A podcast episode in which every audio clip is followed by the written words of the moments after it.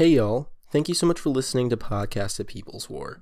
And just as a content warning, we'll be discussing a variety of topics this episode, including white supremacist and fascist violence, colonial and settler violence, imperialist aggression, and violence targeted towards marginalized peoples and black and indigenous people of color. And with that, we hope you enjoy the episode.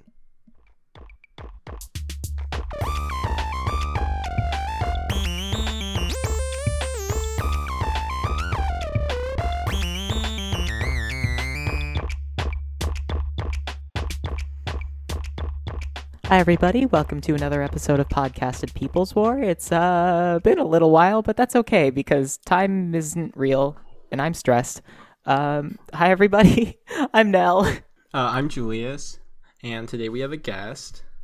Hi, my name is Itlali. All right, y'all. Oh, that's fine. That was good. That's cool. I think that Um, was top notch. yes, absolutely. A lot of things has, have happened this week, so why don't we just jump right in? Um, there was like a really, a really bad coup that almost happened. Kind of, not really. Yeah, honestly, um, I mean, y'all probably have heard about it already. Uh, it's been all over a lot of news outlets. Um, one of the most striking things towards me that that that I kind of noticed, and in like a really weird, stupid way, is that they went through all the effort of like going into the Capitol and doing that. I mean, it, maybe it didn't take that much effort because they were white supremacists and the police kind of just opened the doors on the way but still they just kind of just went in and sat down for a bit and then left like i, I really I, I didn't really understand that part but anyways besides that Didn't- There was like, weren't there reports of people having like zip ties, like to like kidnap? Oh yeah. senators? I saw I saw some people with like heavy duty zip ties, which are I think there's these like elastic alternative to handcuffs, which a lot of off duty police officers keep on them. And also someone had those in like a sidearm, like a tiny pistol on him. So either a hostage situation was in play somewhere. Uh, someone came in with like really high expectations and um, the idea is that like senators just like don't have any protection um, or I don't know. Maybe they just like had a really weird. Maybe they're just like into really weird shit. oh my gosh Just on them. like, might as well. Carpe diem. Yeah.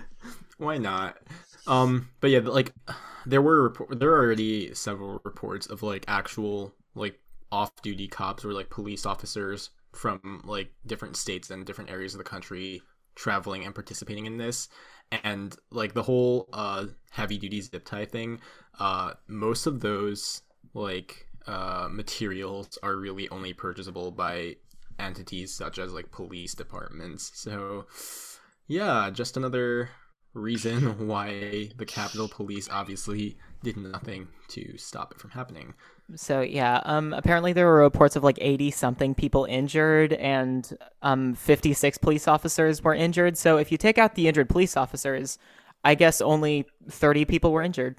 wow Yeah. Thank you, that was such a good joke. Wow. thank you. I've been saving that. I can't so do long. math, so it kind of took me a while. But... That's okay. honestly i feel that So yeah, for people who have been living under um, a very very soundproof rock for the past three or four days, um, on Wednesday the sixth, I want to say, yeah, Wednesday the sixth, um, a bunch of people. I don't think um, there's been an official count of how many uh, how many demonstrators.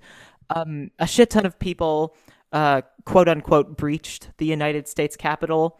Um, in order to protest the certification of the election results of um, President-elect Joe Biden. I had to hesitate before I said that because, ugh. But, uh, yeah, basically, um, this attempt at, I God knows what, because intentions were probably over the, all over the place. I want to call it a putsch, um, which means an attempted, uh, successful or failed overthrow of the government. Um, this putsch uh, prompted a lot of people to kind of fear the state of quote unquote American democracy, um, kind of a very fragile concept as we know it. But that's uh, in the minds of a lot of liberals, especially who saw this as a like an assault on democratic norms and stuff. Yeah, that was like that was that has got to be my least favorite genre of tweet, or maybe not my least favorite, but it's it's down there. Like the whole saving, we need to save the soul of this country. This is not America, like that kind of stuff. Oh my gosh, it it takes me Bruh. so much energy to like. That happens every week, and like I literally tweeted about this. By the way, follow my Twitter. Um, wait, actually, it's gonna take too long to explain it. But anyway, um, what I tweeted was, um, oh God, like people should just radicalize themselves because like at this point, there's so many things happening. Like, how do you still think that this country is worth saving? Like, I know. It's like it's kind of like dropping a thing of ice cream on the floor and still feeling like it's worth con- like eating. yeah, and add like the the hot Texas like because I'm from Texas. Um, the hot Texas summer sidewalk. That ice cream is gone. Oh yeah, no, that ice cream. One could argue that that ice ice cream was never there to begin with. That ice cream is a set. That ice cream is an illegitimate settler colonial entity I mean, yeah, pretty secured much. through genocide. Damn. That's deep. That's this is some deep ice cream. Um, but yeah, uh, the excitement around these events, um, it was there was a lot of it. I was kind of hooked to Twitter and the news all day when it was happening while I wasn't working. Um, but it didn't last very long. Um, I think the sizzle is kind of it's kind of going away at this point. However, we did see some negligible material action being taken. Um, mainly Donald Trump getting kicked off of Twitter and Facebook, which I can pers- I can celebrate myself. Um, I think there are a lot of funny moments that I'll be missing. Um, and this is also like two little, way too little, way too late. But yeah, he got kicked off of Twitter and Facebook, and um, I guess the only alternative that he could return to, which is uh, Parler, that app for like right wing conspiracy theorists, has been taken off of like Google Play and Apple. So uh, yeah, um, but there are, of course, as with all things, broader implications for like or, like organizers and leftists and just marginal uh, marginalized people, you know, doing their thing. Um, and yeah, I saw. sorry, sorry, go just on. wanted interject. Um, I saw like a few updates about Biden wanting to um increase like the what ah, the the definition or I don't know something about like domestic terrorism, but we all know who that's going to be used against, and Yeah. it's not white supremacists. Mhm. Yeah, and it's like that. Um, I think we might talk about this more later, but this there's this attitude around white supremacists, especially young white men, like um young white supremacists, especially especially um that they're just kind of like disenfranchised or down on their luck. Um, which as we Shucks, see, they have it so tough. I know, and it's like so it's so paternalistic for some reason. There's this hand wringing, especially among um like white leftists, that no, we could bring these people to our side. Hmm. Oh God, I hate those. I hate Yeah, those same. leftists. I know, and I find that idea extremely frustrating because even if these people are workers, um, uh, no, their class. they will still kill. they they still want to kill like a lot of a lot of people. yeah and that instinct isn't going to go away in like a timely in like a convenient amount of time for the movements that we're trying to build um like the movements that we're trying to build are trying to coalesce black and brown people and queer and trans people and uh, abled and disabled people and we're not going to build that coalition by saying this person two weeks ago didn't want you to exist because he wants an ethno state now welcome please welcome jerry Not to mention all the work of having to like make them okay with the people that they literally want to kill right now. All that work is gonna fall on the already marginalized, already oppressed people. Like white white leftists, like they just sometimes they just gotta Yeah. I- yeah. one of my frustrations with like white leftists and like white Twitter leftists too is just that why why is it so instinctual to try to defend whiteness or to fall back and say actually like I'm going to defend like violent racists and other people just because of their class position or uh, just because they are also in some senses victims of capitalism but of course in different ways than marginalized peoples are it, it's really strange to see like white leftists especially just uh, the just be so defensive about that. It's like are, are you actually thinking about the interests of marginalized peoples? And uh, i mean obviously under a like settler state and under centuries of white supremacy race and racial um what's it called? Uh d- like racial discrimination and racial differences. We're not necessarily i'm not sure how i'm, I'm phrasing this but like racism exists and to just play it all off as another symptom of capitalism is missing some nuance i guess. And i think that it, it's weird like marginalized peoples should be the first on your list of priorities. And if you're more interested in what's it called like coddling fascists and ex-fascists Oh my god. then uh, Debating fascists, trying to convert fascists. oh, I don't. I don't want. I don't want them. We don't want. Go home. And like yeah, literally get lost. yeah and I think that's not to say that like I, I, I find that when people with these kind of uh, tendencies to protect white supremacists or um, coddle racists, when they hear this, they're like, "Oh, so you don't want white people? You don't want white organizers amongst your ranks?" And um, the shorter answer, the short answer is. No, Yeah, no, we don't. We don't. hate you. sorry No, get out of here. Don't make me say it. don't make me say it. the short yeah the short answer is no we don't hate you um because i guess broadly hate isn't great? I don't know. Make that a sli- make that a bumper sticker. I, Wait, I know. Can I interject? Yeah. Um, so there's so I saw this post on Instagram. Don't hate me for saying that phrase, but anyway, um, the the post said like there's different types of whiteness, and like at the first like there's different tiers of whiteness, and there's um you're a white supremacist, you're blah blah blah blah blah, and then at the end there's like you're a race traitor, you're um I don't remember the specific titles, but you need to move past having whiteness and you need to have actions that contradict your whiteness. You know what I mean? Like Oh, yeah. um yeah. So th- there it's in a way in a in a way like to phrase it like we don't want white leftists, we want race traitor white leftists. that makes that's sense. yeah like an attack on you know? whiteness is not an attack on white skin um yeah. It's an attack on a class position that has been shaped by white supremacy. If you look throughout the history of white supremacy, starting as far back as, um, oh god, like what the Spanish Inquisition,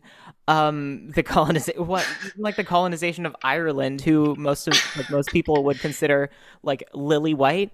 Um, white supremacy and whiteness as a construct was like fabricated completely. Like Irish people used to not be considered white. They used to be considered almost non-human while the English were colonizing them. Um, white Jewish people, or I guess Jewish people with white skin, were considered subhuman. Um, and are also not considered white by most white supremacists. So whiteness is this like ever fluctuating thing that is also super duper tied to what class you inhibit um, or inhabit.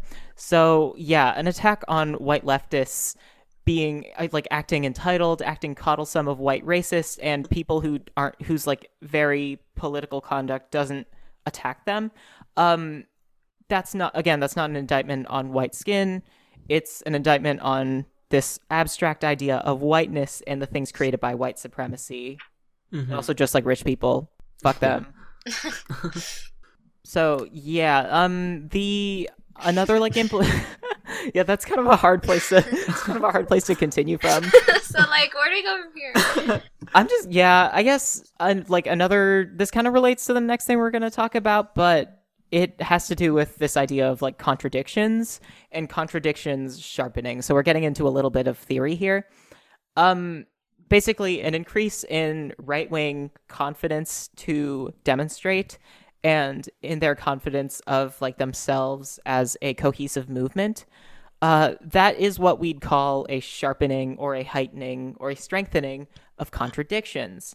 Um, in theoretical terms, a conflict it, or a contradiction is basically a conflict between some party and another party.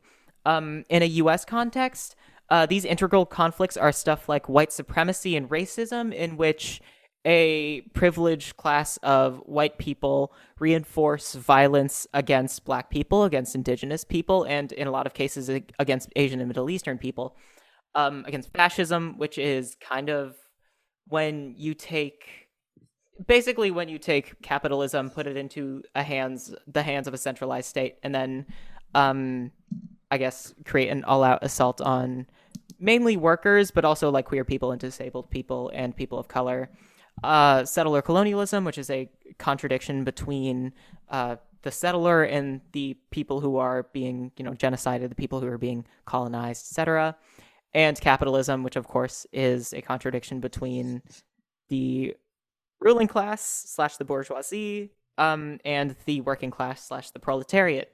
So, what it means that these contradictions are sharpening is that white supremacists, fascists, whatever, uh, basically everyone who was at that, you know, that very terrible coup, um, or terribly done coup, uh, is that they will be more brazen in their violence against black and indigenous people, against queer and trans people, against women and anyone who's not a guy, uh, workers, global south leftists, and American organizers or American leftist organizers. And this last one is probably going to be the most um, apparent with the uh, increased surveillance apparatus that we're going to talk about later. Um, and another important point is that this violence can either be direct or indirect. It could be direct, um, as is the case with a black woman by the name of Berlinda Nebo, who um, was, I think she was like crossing one of those Stop the Steal rallies in Los Angeles um, at the you know time of the of the putsch, and um, someone asked her if she supported Trump or not. She said no, and rightfully gave them the middle finger because these people are fascists. Um, and she got like physically assaulted. Her um, uh, her wig was pulled off. She was called a variety of uh, racial and gender epithets. Uh, and yeah, this is all just culmination of viol- like abstract and like concrete violence against black women. Um, and that's definitely an example of like direct violence caused by this putsch. Um, and also just like indirect through, you know, people supporting policies that uh, support exploitation of workers, over policing, uh, the segregation and redlining, um, and the further marginalization of people of color, and the upward distribution of wealth, and that hurts that hurts everyone.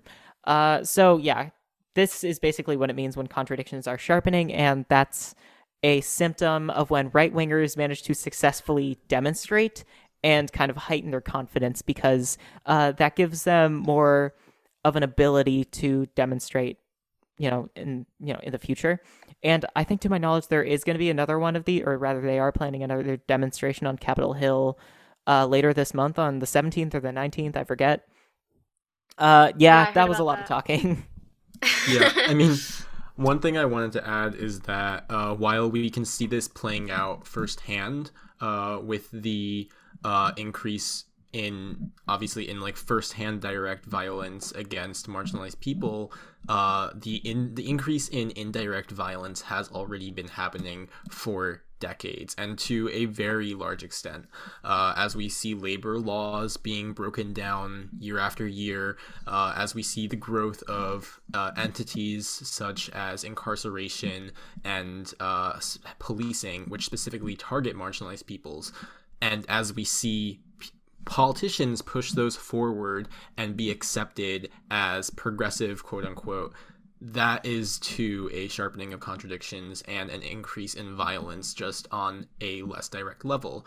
Uh, w- another example of this in a uh, I, I am going to be criticizing a lot of white leftists here as well, but uh, in countries such as in like Nordic socialist countries, for example, oh my god, who uh, maybe they yeah sure they'll give you healthcare or whatever, and they'll be praised for it extensively that is once again an increase in indirect violence, uh, not really against its own people quite as much, but rather against the global south and against all of those marginalized peoples that they continue to exploit overseas. People, yeah, the people who are being bombed by missiles they sold to like Saudi Arabia yeah. and the United States and etc. And yeah, Uh, there's like what someone like I'm friends with, um, literally did a TikTok about this the other day, and so many, so many Nordic leftists that were like were like I like that term uh, to describe like- it. yeah, I don't know what you call them, but th- they were like defending them, and I was like, ugh. Anyway, Yeah, like when you're sorry, when that you're was kind of irrelevant. No, Oh, that's, that's a great point though, because a lot of people are willing to make that sacrifice at the expense of oppressed people. That's really who's being hurt at the end of the day. It's always going to fall back on black and indigenous people. Like even if you can support a country with universal health care that, you know, sells weapons to major mil- majorly militaristic nations, um how are you going to say, how are you going to say you're at all for freedom when uh, those actions uh, are still Further going oppressed. yeah they're still uh, furthering a pattern of oppression against the people that you say you want to help um, and i guess the wa- quote unquote wanting to help is kind of like another paternalistic thing um, because it's White not- saviorism. Exactly. and that's another thing with it's like when white people defend white supremacists as um as in they can be real they can be rehabilitated, you know, we can make them cool, we can push them left. Uh we don't we don't need them to be pushed left because history has taught us that oppressed people oppressed peoples liberate themselves. And yes the cooperation of a broad coalition does help. Um as is the case in like the Russian Revolution and the Cuban Revolution. It's you know like yeah the haitian revolution was you know the world's largest and world's most successful slave revolt. That was them fighting for their own freedom. The civil rights movement was principally like it principally consisted of uh, black people black women who were fighting like tooth and nail for this white supremacist government to you know give them like basic civil liberties um, and that was a that those were victories that they made by themselves. They didn't need white saviorism to further their interests, and white saviorism, in fact, isn't going to do that. Uh, what was I talking about? And yeah, I. Sorry, go on. I just want to point out, like, a lot of like in this in the civil rights era, like the the Black Power movement paved the way for like a lot of other um, movements that like were able to like you know there was the I don't remember what the Asian American movement was called. Oh, it was But just the Asian was- American movement. yeah, That's all. And then there was like there was the Red Guard, like AIM. There was oh wait, the Red Guard was Asian American. Um, AIM, and then there was like the Brown Berets, which like was the Mexican American version of that, and then there was the um the grape the grape boycotts, which you know was actually by mostly uh Filipino people, but it gets labeled as Mexican American. Um, but yeah, there's like you know once like once uh the once one group of uh like the most oppressed like if once black people are um leading the fight you know to end oppression you know everyone else will follow suit real quickly like it's not it's not just about like one group of people it's about all of us and you know we all have to support each other Yeah, absolutely. And when I like when I while I'm saying this, I'm thinking about um a white person uh who my partner works with who um whom they said listens to this podcast, so hello. Um but I, I'm thinking about someone like them who uh you know like isn't necessarily like full like isn't necessarily like full commie isn't necessarily um, like full like all the way to the right. Um so yeah like they might not be like fully politicized um but like yeah their whiteness isn't necessarily or like their whiteness in terms of pigmentation isn't a bad thing um and in fact like supporting movements that consist of black people and indigenous people that's again not an attack on you because the contradictions that hold them down and that they're struggling against are also contradictions in some part that hold you down um, that hold a lot of white workers down. Exploitation, uh, though it is not on the same level for black and indigenous, like for black and indigenous people, like uh, as it is with white workers, is still there. So if exploitation ends for the lowest margins of bleh, lowest margins of society, it will end for everyone else. So I think that was a great point you made there. Yeah, and I think it's really important to point out like I'm not trying to say it's up to like um people who have been oppressed to, you know, do all the work. Like um obviously if you are white or um if you benefit from whiteness, uh it's definitely up to you to um take responsibility and like learn how to like work with other people, but it's yeah, like it's about you, but it's also not about you. I don't know how to Yeah. say that. That Um, makes but sense, like yeah. yeah so so like we don't want to say like oh it's up it's up to like white people but it's also not, it doesn't mean that you get a free pass and you get to just hitch along to, for the ride Yeah, we don't want to coddle. We don't want to treat anyone like children. That's what it means to take. That's what it means to take your own accountability instead of like having other Mm-hmm. people hold your hand and be like, "Ooh, this is what uh, this is uh, what this is." These are like the atrocities committed by white supremacists over the centuries.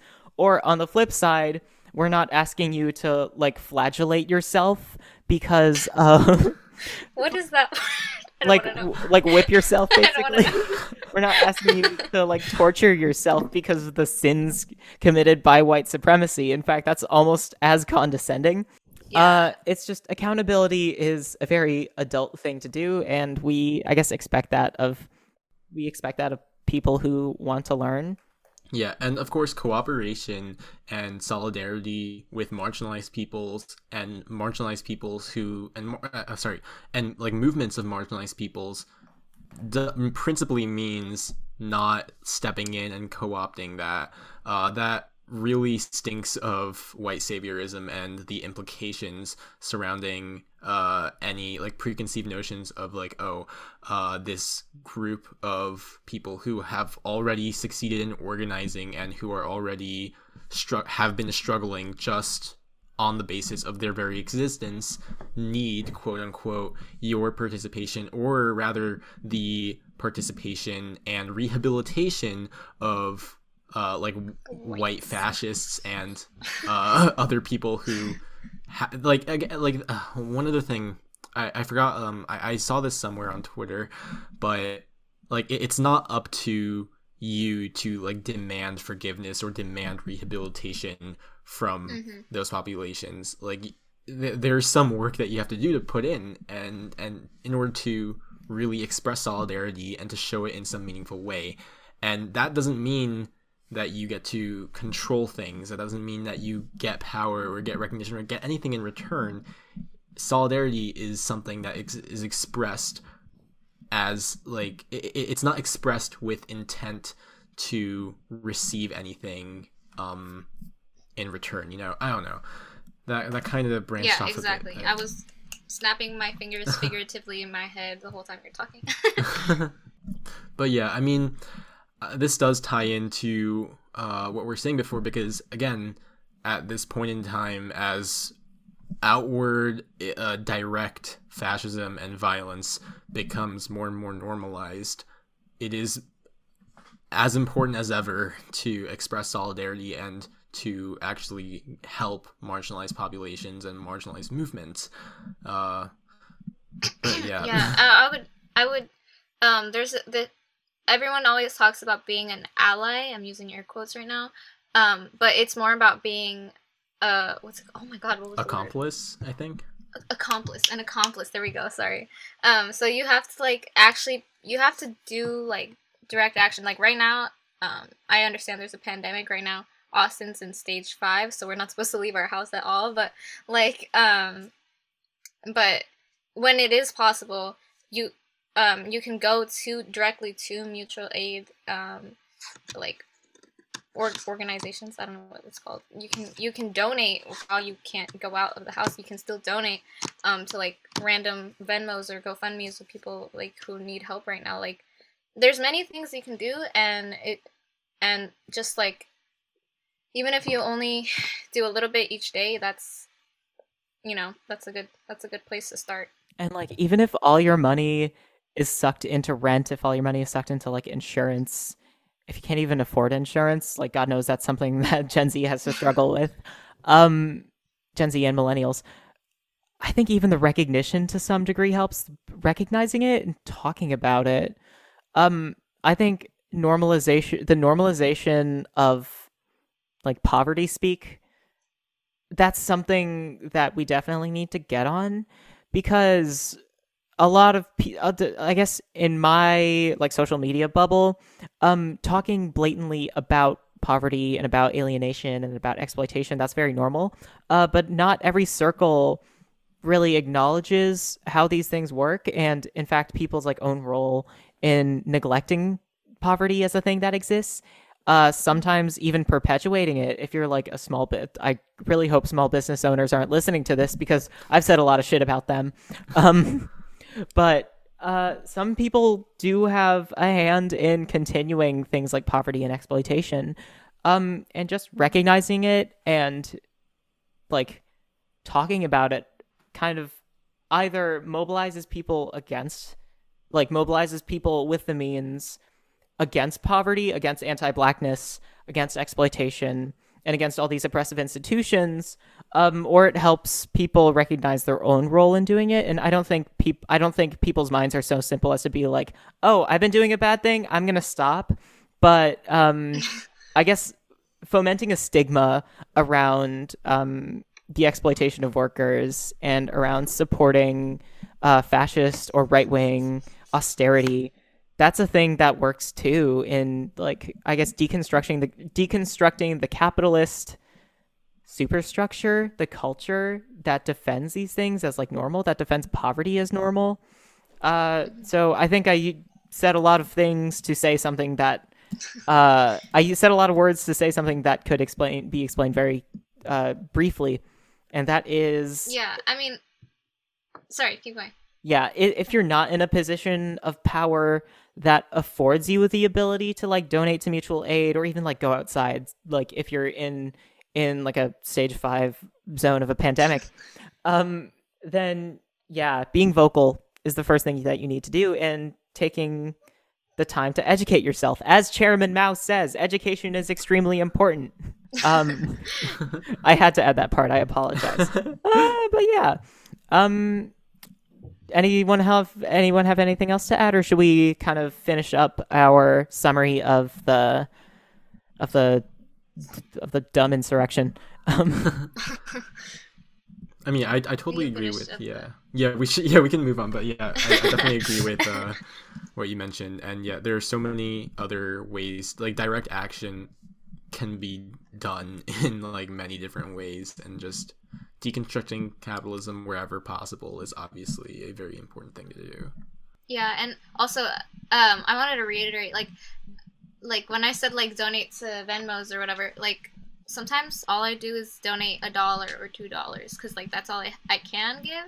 But you know, with if everyone did that, that solidarity, that act of solidarity, it would it does go far. So that that's another thing to consider. Like I understand, like not not everyone has like, you know, everyone has rent and stuff, but you know, just if you spare one dollar, like, um, like when you pay your rent or something. I don't know. Some um, that goes a long way. yeah it just if you have the ability if you have that power and money i very much believe that money is Mhm. power in this society then i think it's kind of res- a responsibility to give back to the communities that sustain us and yeah Absolutely, yeah.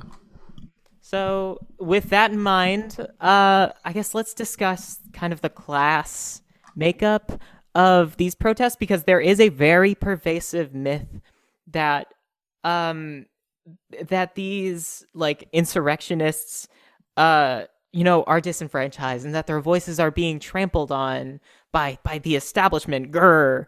Uh and it's that whites that it's that white supremacist tendency again of you know sympathizing with them and making their their violence against like uh black and brown people of color and you know poor people and queer people uh, uh, making that violence justified and a result of things done unto them.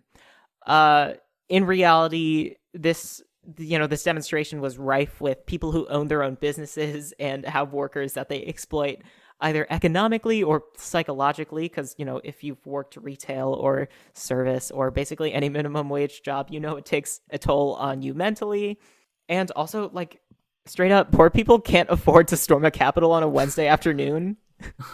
I don't know Yeah. i don't know how these people are sympathetic. If they could take the time out of their day drive sometimes between states because the horn guy was from arizona the dude with the horns um Yeah, like he was all the way from oh my Arizona. god, did y'all see?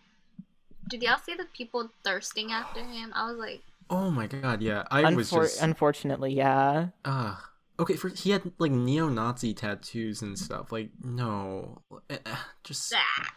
no.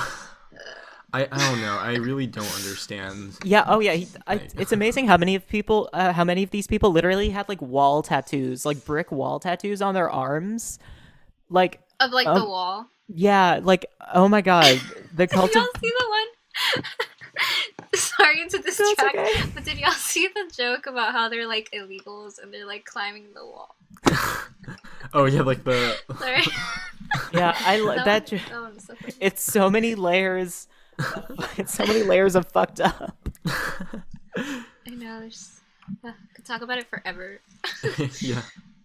but like yeah and also the majority of these people were uh like i said white and not just white skin but they um you know assumed the class position of defending white supremacy of defending uh policies and social movements that try to end the oppression of black people of native people um and of the oppressed in general um, you know, so they support Republican austerity. They support sanctions against uh, global South countries. Um, they're vehemently against any like social programs that you know try to uplift people. And obviously, we can we might talk later about how like uh, social program capitalism isn't you know isn't actually socialism. Uh, but yeah, these are aren't like yeah these be it, we have been kind of trashing white leftists for a little bit. These people are not even in the same category of shitty. They are straight up reactionaries, straight up fascists, straight up white supremacists. And yeah, this myth that um like they're disenfranchised in some kind of way uh is just totally out of nowhere and like a talking point straight out of like Tucker Carlson's ass. Um because and I I'm to toot my own horn here because I wrote this down in the in the outline, but their voice has been loud and clear since 1492 when Christopher McShit Columbus stepped foot in the Caribbean.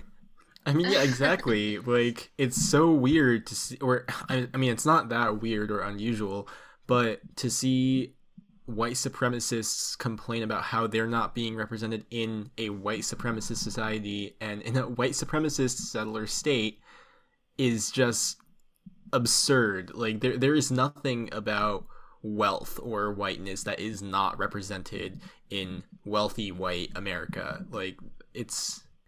I don't know. And yeah, people can listen to that and be like, "I'm white. I'm, I, I'm white, and I'm like poor." That's you. Yeah, like if you're in that position, that's a result of economic exploitation and power. Uh, that's put into that was like put into the same hands, um, as the people who are ex- like super exploiting Black and Indigenous people and cultivating stolen land. Um, and that is a conscious decision or like i guess conscious historical trajectory um taken by the powers of the ruling class um and it's b- basically what i'm trying to say is it's deliberate that the most oppressed white person is less oppressed than the most oppressed person of color. That's Yeah, I, I think that's kind of a fair way to put it. And you deserve solidarity if you're in that position. Um, but also some critique of how whiteness has you know like led to oppression especially in this country and also like latin america and central america uh, and you know every other you know settler colony created by the british and spain and, Portu- and portugal whatever. Uh, The Dutch. Ha- oh god Oh um gosh. the belgians this is this is a europe hate session Just literally all Europe. yeah. Oh my it's it's kind of funny. Um, well, not funny, but mostly sad. But like Just a lot, ironic. yeah. Like um, like my relatives are from Taiwan, and Taiwan was colonized by the Dutch, and then by the Japanese for a period of time, and then after that by the KMT, which are the nationalists that like the Communist Party kicked out of China, and they kind of just went to Taiwan and held military rule for 75 years. But beyond that, uh, one really interesting thing that I've noticed, mostly amongst like my own circle of like my family, because that's the only Taiwanese people I know, is that they are really like they they, will criticize Chinese people just as a whole, um, kind of ignoring that the KMT are the ones who did militaristic rule on Taiwan for a few decades, and they're they were kicked out by the CCP. But beyond that, uh, so they- much politics. it, it's a lot, but uh, the justifications that my parents will go to, or like my family will go to, towards like Japan or just random European countries, including like the Netherlands, is a little bit weird. Uh, they'll they're really like eager to praise like oh like Japanese cars or Japanese rice cookers are so high quality, or, or like Not the rice cooker. I'm like, what?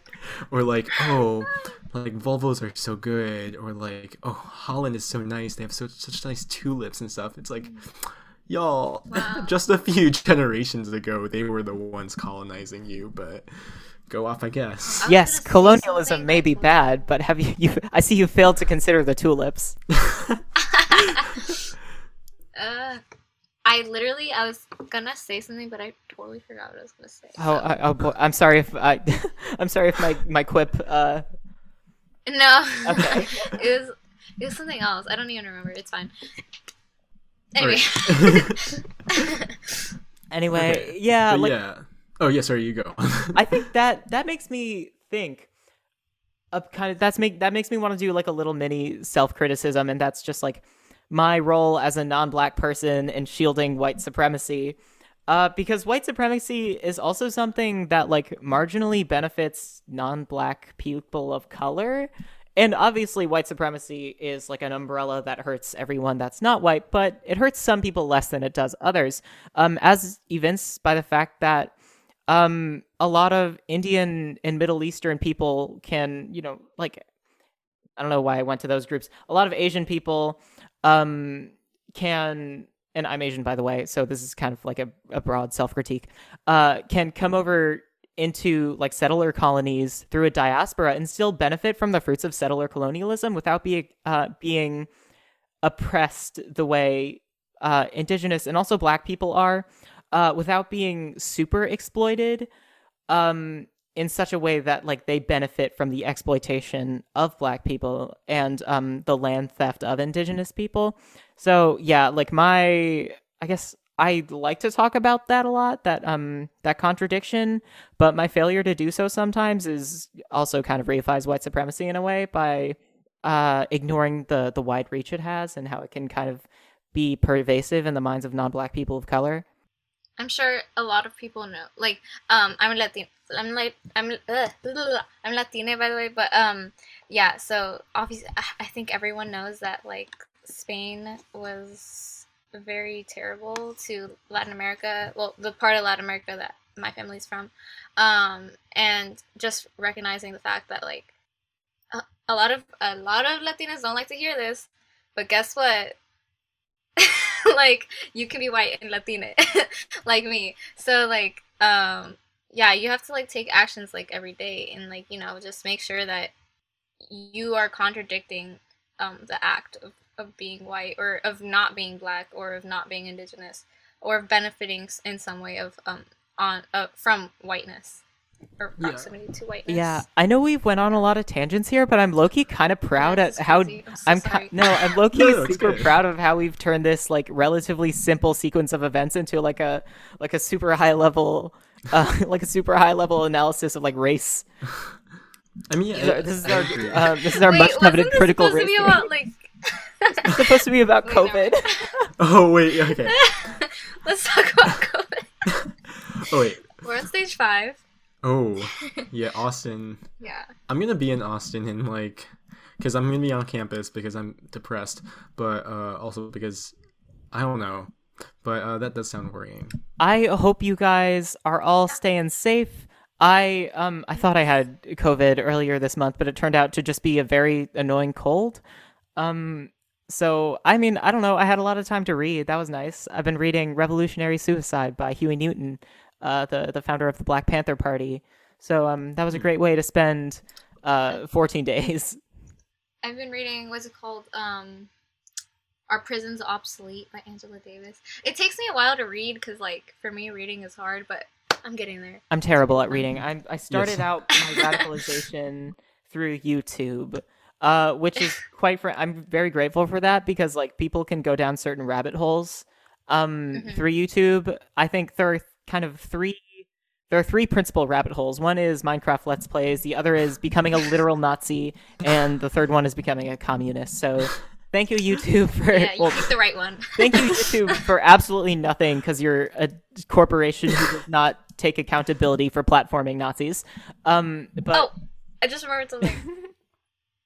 not related at all. Go for it. About Trump getting banned from Twitter and like all those things. Like, um, a thing to remember is that like it's too late. Like, obviously, it's too late. Like, it, like he's already over empowered these people and also the fact that like multi-millionaire multi-billionaire corporations like can like decide when to ban people because they think it's violent like scary yeah anyway i know it has nothing to do with it i'm so sorry just didn't want to you're good it. you're good one thing i want to or wait no you finish your thing first sorry oh no i don't remember that's okay okay well about uh the the discourse surrounding like Trump getting banned from Twitter and uh the app Par Parlay Parler.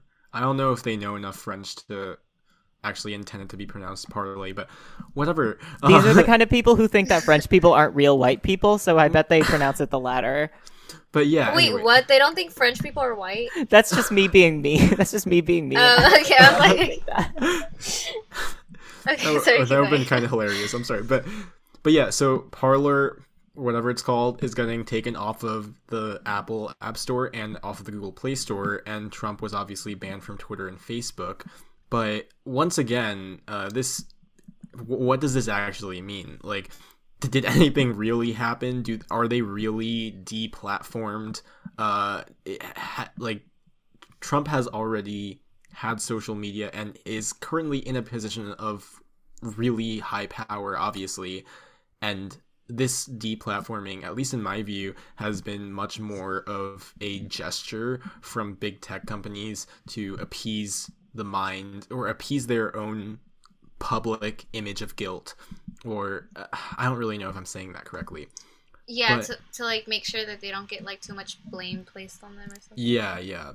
But like that's the thing though. Um, in white supre- in a white supremacist settler state, is there ever a time where white supremacists are actually having their power decreased by the very entities of white supremacy itself. Like, is a capitalist controlled government or a capitalist controlled social media site or company ever really going to do something like significant in deplatforming white supremacy or like lowering its power?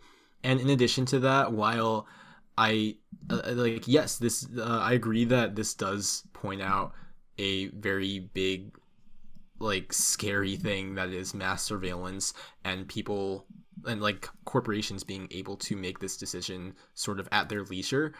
Uh, again, this is already something that has been happening for uh, Black and Indigenous activists and leftist activists and organizers for decades. Uh, this has been happening since the dawn of the internet and the dawn of social media, again because of these capitalist intentions from uh, like corporations that control these sites. Uh, it's not really something that's new, and like fascists getting quote unquote deplatformed while they've already said all they need to say and they've already been allowed to organize for years and they've already been prioritized by like random algorithms on YouTube and Twitter and whatever.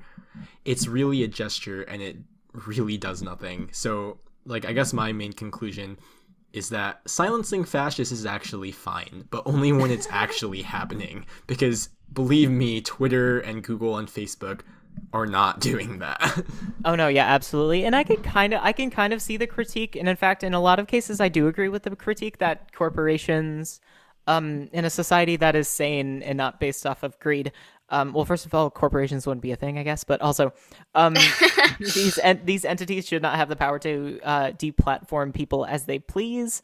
I can kind of get that, um, but also, yeah, there is a direct material benefit from like deplatforming fascists if that is a thing that Yeah. you can even do. Um, and I know it's a, I know it's a little bit Machiavellian to apply that standard to one party and not to another. Uh, but also like fuck fascism. I don't care. Yeah, no, I mean, the way I saw it was just like they don't care.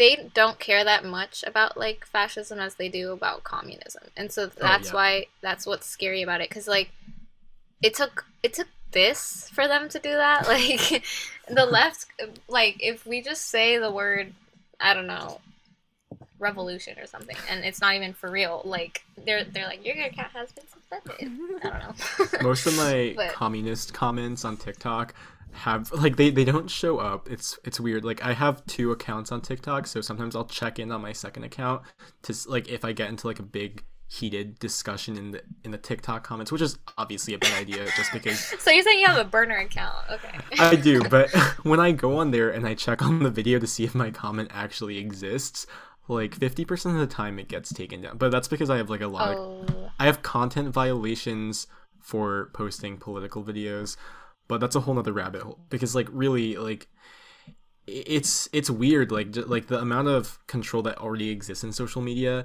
that's not something that is just newly being discovered with uh like Trump's accounts being de- or deactivated or like Parler being taken off of uh, app stores. Like that's something that has already been happening towards organizers and I, i'm not including myself in that category because my tiktoks aren't very good but like people on the left and organizers on the left have obviously been facing this for a much longer time and also like literal deplatforming. Like the first de- the original deplatforming was like assassination. Um, Oh, yeah. and that sure that like sure as hell. You know what? Someone should really take one for the team. I didn't say anything. What? I appreciate that. what? What? I'm sorry. Nothing. I didn't say anything. Yeah, no, nothing. No, no, no suggestions. Um, but yeah, that sure as hell has not been happening to right wingers, uh, like throughout history. Um, so unless you count like, uh, unless you count like the French Revolution, but even that, you know, had plenty of problems. Um, Let them eat cake.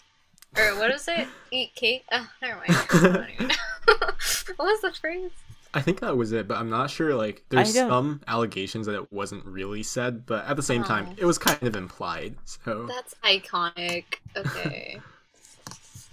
uh, keep going. I keep interrupting. I'm sorry. you're good but you're good like yeah i think it all depends on who is doing the deplatforming and why like if it's a cynical thing to cover your own ass i absolutely like we people like us absolutely see through it and will still be angry at you but someone who's I, i'm kind of proud of a lot of liberals i've seen uh, who have like also seen through jack dorsey on twitter and obviously like zuck on facebook uh, and been like, okay, you could have done this a lot longer. You're just trying to cover your own um, complicity in these, you know, in the spread of far right movements on your on your apps.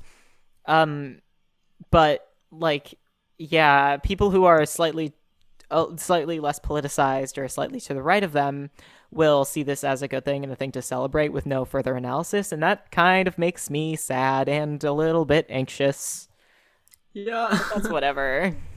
But yeah, I, I yeah, that's like the same thing that happens like when whenever like a lot of times corporations have like they've started pushing a little bit into like market or marketing uh progressivism quote unquote uh like they'll present like advertisements that like illustrate like a diverse cast or like people protesting or whatever even to like s- imply that they're in support of that. And the people who celebrate those things and say like wow they're doing a good thing like that really worries me. Because no no they're not. Do you guys Like, remember the Pepsi ad from ages ago where Kendall Jenner was at the Black Lives Matter thing? Did you There get were so many memes about that for the coup. And yeah, the thing about that was Pepsi's stock price rose because of the outrage that it caused.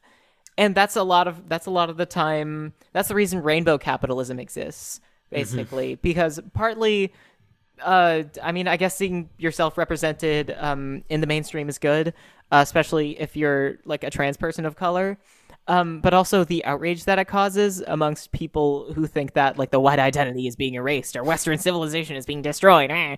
The outrage that that causes is extremely profitable as well. So this is done cynically, even if it has you know like good consequences. Yeah. That, oh, my audio's broken. Uh, or wait, no, it's not. Sorry. okay. Anyways, um, Yeah. Zoom um, things. I guess like one last part about this whole thing, about this whole coup ordeal, if you could even call it that, um, is like I just cops. It all goes. It Yeah. yeah. yeah, it's like um this whole discourse. Uh, so do we want to? Yeah, basically, what were what was the role of law enforcement in this in this whole ordeal? All right, so we got the whole Miley Cyrus, Hannah Montana shenanigan going on here because there were literally police in the crowd of protesters. There are multiple videos going around of police opening up the gates, letting protesters in, holding the door open for protesters in like so they can walk into Congress and just like taking selfies with protesters. And obviously when you look at the statistics of over 80% of police having voted and support supporting Trump and just like police as a fascist entity and as a violent and forceful extension of the white settler state, it really comes as no surprise. But again, the consequences of these actions are a little bit greater. Uh, the way I see it is that it's being used as a bit of a scapegoat. Uh, it was a manufactured event in that like Trump did tweet from his account uh like don't like or like watch out for January 6th or whatever. Like it, it was obviously something that was going to happen for a while. Like you don't have to have like this is not a big brain moment to be able to detect this happening when they were literally selling t-shirts about it and planning on it very vocally on social media for months in advance. But the thing is liberals and uh, a lot of people within the capitalist state are using this as an excuse to say police weren't prepared enough for this or the national guard wasn't prepared enough. Oh they didn't have enough my. funding. They didn't have enough whatever.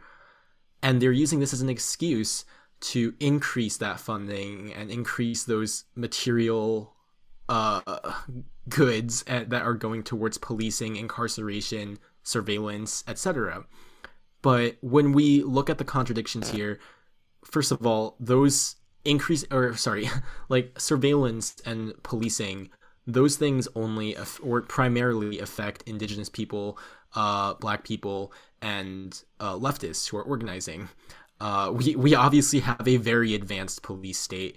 Um, over the summer, the police tracked down one p- protester who was wearing a mask whose face wasn't shown in a photograph by the Etsy shirt that she had bought. And like they traced down to like a comment, and it, it's like the amount of technology and resources that they have at their disposal are obviously extensive. the reason now- why, yeah. but now they're asking on Twitter. Oh no, yeah, of course. it's the, the reason nothing's being done isn't because they can't do anything about it it's because they don't want to do anything about it and it's They because their intentions give- obviously don't lie about it yeah Yeah, they don't have the Are we time allowed to. to cuss on here? oh yeah sure go Sorry. go go ahead Okay. Sorry, keep talking. Yeah, no, they don't have the time to work on like care about it while they're so understaffed because all their coworkers are too busy rallying at uh, are too busy organizing coups at state capitals. exactly There were so many memes about like, oh, the state troop came later because like they were they had to change somewhere. Oh, art art imitates reality, so yeah pretty much but yeah again uh i believe yeah city you mentioned this earlier but biden has already he- this is like quoting from news articles but he has already committed to quote unquote passing laws against domestic terrorism fucking piss. That's what Exactly. it was. Okay. Yeah, but like again, like these are measures that will target and affect uh, Black and Indigenous people of color who are protesting and leftist activists.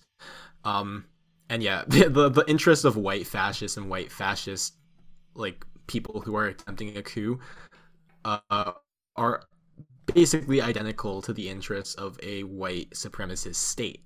So it's I don't know.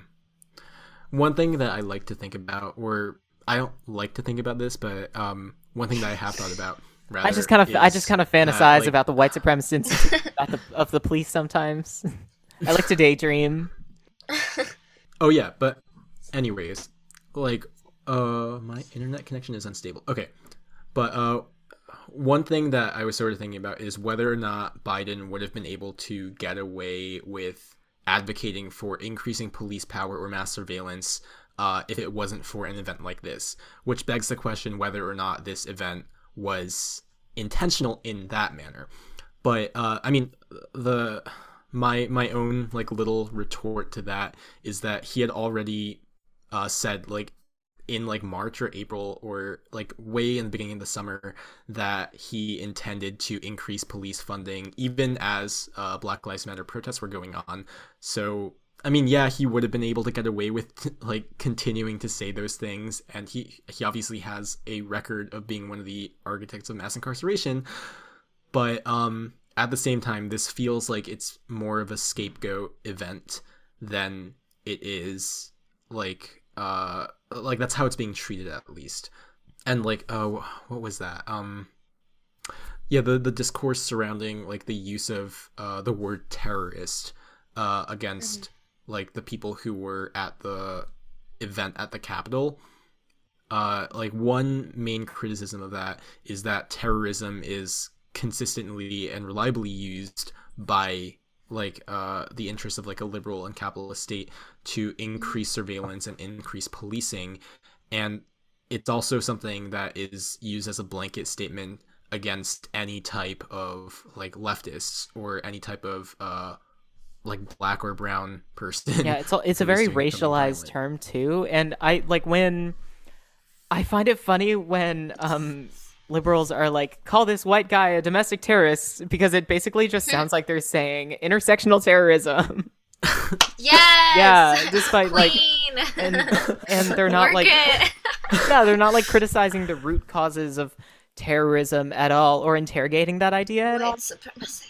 yeah It's Yeah. uh, yeah. Um, I just find that a little bit funny and frustrating at the same time. yeah but again just Yeah. as yeah sorry you go ahead Oh, I was gonna say like anyone else, like the day that it was happening, I was like cackling. I was like laughing at all the memes. I was like, "Ha ha, this is so funny!" but then the day afterwards, I was like, you know, like low energy, sad state. Like, damn. yeah uh, anyways. Yeah. That's true. anyway. But yeah, That- just as a think- reminder to anyone. Oh yeah, sorry. You go ahead. No, no, I was kind of laughing too. I was, and I also found it really funny that so many people were just like clutching their pearls, like, "Oh my stars, our democracy is being, threat- our democracy is Not our being democracy. Oh no, not the democracy of our constitutional republic. Oh jeez. Yeah, for any like Biden supporters out there, which, oh my gosh, uh, I have a lot to say to you. But um, yeah. First of all, why are you listening to a podcast that's a pun on a Chairman Mao? How are you still a Biden supporter? yeah, but also like, just uh, there there are no laws that a white There are no laws. state. no, there are no laws. Period. But but there there's no law of an of a white supremacist created by a white supremacist state and created by a capitalist oppressor that will ever really stop its own members or stop its own intentions from being carried out. Like there's nothing that Biden really wants to do in order to curb this violence, right? Like I, I feel like that's understandable. Like the the Yeah. architect of mass incarceration who and and also Kamala Cop Harris who wanted to prosecute I thought like it was mothers. Cop Mala. Kamala Cop Harris. Oh yeah. but yeah, like they they they don't want to do all these progressive things and to uh embrace leftist. They, they're not communists, obviously. It, I, I feel like yeah, I feel Sad like that just said. Like I don't know. We wish. oh my god. Yeah. The dang. last- Yeah, the QAnon only drop if, told if me- they do anything progressive, it's just to appease us, to keep us placated, so we don't, Mm. you know, revolution them. Um, yeah. Yeah, Yeah. and that's also just a thing to strengthen the exploitation of other countries, like Latin American countries, uh, African countries, um, like South and Eastern Asian countries, especially. Um, you can't take away the mo- you can't take away like the money from the exploiters at both ends. Uh, it's either one or the other because either way they're just going to, you know, bring the hammer down on the oppressed people here through Yeah. more over policing and just like a complete and total reaction um to their wealth being taken away. I mean like I believe it should be taken away and I don't think we should stop because of the consequences of them like throwing a tantrum uh, of the bourgeoisie, you know, get getting getting angry. Uh but that's Wait some- till they hear what we actually think. But Anyways. yeah, that's like that's not a thing. You can't d- disrupt imperialism and disrupt exploitation on the home front at the same time. So it's one or the other. Uh, and we need so basically we need the whole pie and not just some of it. Yeah. One thing that uh, I think is, uh, I don't know what I think it is, but uh, sorry, but um, like one way to think about it, I guess, is that like as you, you know how like many people obviously say like, oh, uh, there's no consumption under capitalism without exploitation. In the same manner, there is no wealth under capitalism without exploitation. Uh, there's no real ethical way to conduct capitalism. So when you still enforce capitalism or allow it to exist, the exploitation is happening somewhere. Like just because you don't see it right in front of you, just because it's not in your neighborhood, doesn't mean it's not in another neighborhood or another city. Just because it's not in your own state or your own country doesn't mean it's not happening globally. And again, like Nordic quote unquote socialism that that's also another example it, it, yeah sure maybe it's not happening to a very high or to at the same extent as it is in other late capitalist countries uh, when like the people in a certain nation have healthcare and have welfare but at the same time that exploitation still has to be happening somewhere. And more often than not it is the global south. But yeah. Yeah, I mean, the comparison, I would say, like, if you want to, like, compare it to the United States, like, if you look at, like, where the Trader Joe's are versus where the landfills are, or if you look at where the factories are that, like, produce toxic chemicals or spill toxic waste versus, like, all the fresh produce supermarkets or whatever, like, you can see, like, what communities are seen as um, disposable or places to put trash in versus what communities are valuable. And that's kind of what imperialism is like, yeah like but on a global scale so just you know Yeah, like you can't Yeah. take the bullshit out of your own community with it going somewhere else, or else you're going like because you're going to have to interrogate and you're going to have to deconstruct the fact that bullshit is being created in the first place. Um, exactly that's really intimidating for a lot of people. yeah and like uh, the sh- shocker is and i think maybe we this is like what was i gonna say um the shocker is like there's always gonna be this this like dump being put on other people who are like oppressed if there's capitalism and like it's gonna worsen not only is this like a class a human rights issue or whatever this is also like a an eco- ec- ecological Ecological? issue? there we go like um that. yeah like it's capitalism is so bad for everyone for everything for the world and yeah, um, like if yeah. you come away from this episode with no other conclusion, I hope that is the conclusion. Capitalism is Yeah. bad. yeah yeah But yeah, speaking of like welfare states and just like the way that imperialism functions, uh, one recent development uh, has, or not a recent development, but like one recent thing that people have also been talking about are things like stimulus checks in the context of COVID. Um, obviously, in America, we haven't really been receiving too much of that. Uh, there was debate over increasing the second round of stimulus checks to $2,000, but that was really quickly shut down. I believe it's, I'm pretty sure it's back to 600 now. Um, bruh but yeah, again, like six hundred dollars plus maybe the, tw- the like the twelve hundred we got earlier over the course of many many months is obviously not a even cover livable rent. amount. Yeah, it, no, doesn't even cover rent in Austin. Like That's like maybe one month of rent, or, or for I, I'm no, like I'm trying to think. Like Austin. that's Or- cheap. Six hundred for Austin. Six Oh, yeah, hundred dollars 600, is cheap yeah. rent. Like Yeah. the only place. Yeah, I was looking in at New York, you're lu- you'd be lucky to find an apartment for less than two thousand dollars. That's not Yeah. just like covered in grime. Yeah, and the combination of both uh, stimulus checks would obviously not be able to cover like one month of rent. But again, like I don't know. It- It's just been like it's been it's been a weird time, right? The pandemic, uh, pandemic capitalism, COVID capitalism.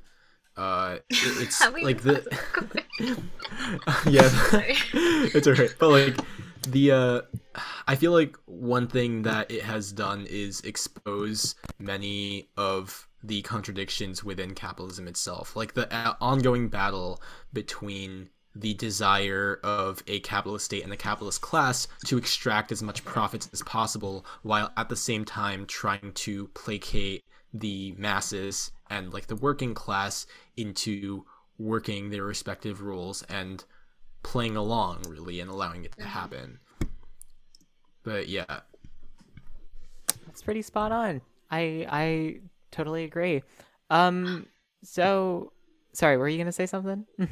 Oh, I just wanted to say like, um, yeah, like with COVID, everyone has been losing their jobs. Like some people can't pay rent, so like the homeless house, unhoused people, the rates of unhoused people have been on the rise. I like we like to say as leftists, we like to say unhoused people because it puts the blame on other entities instead of per- the people itself.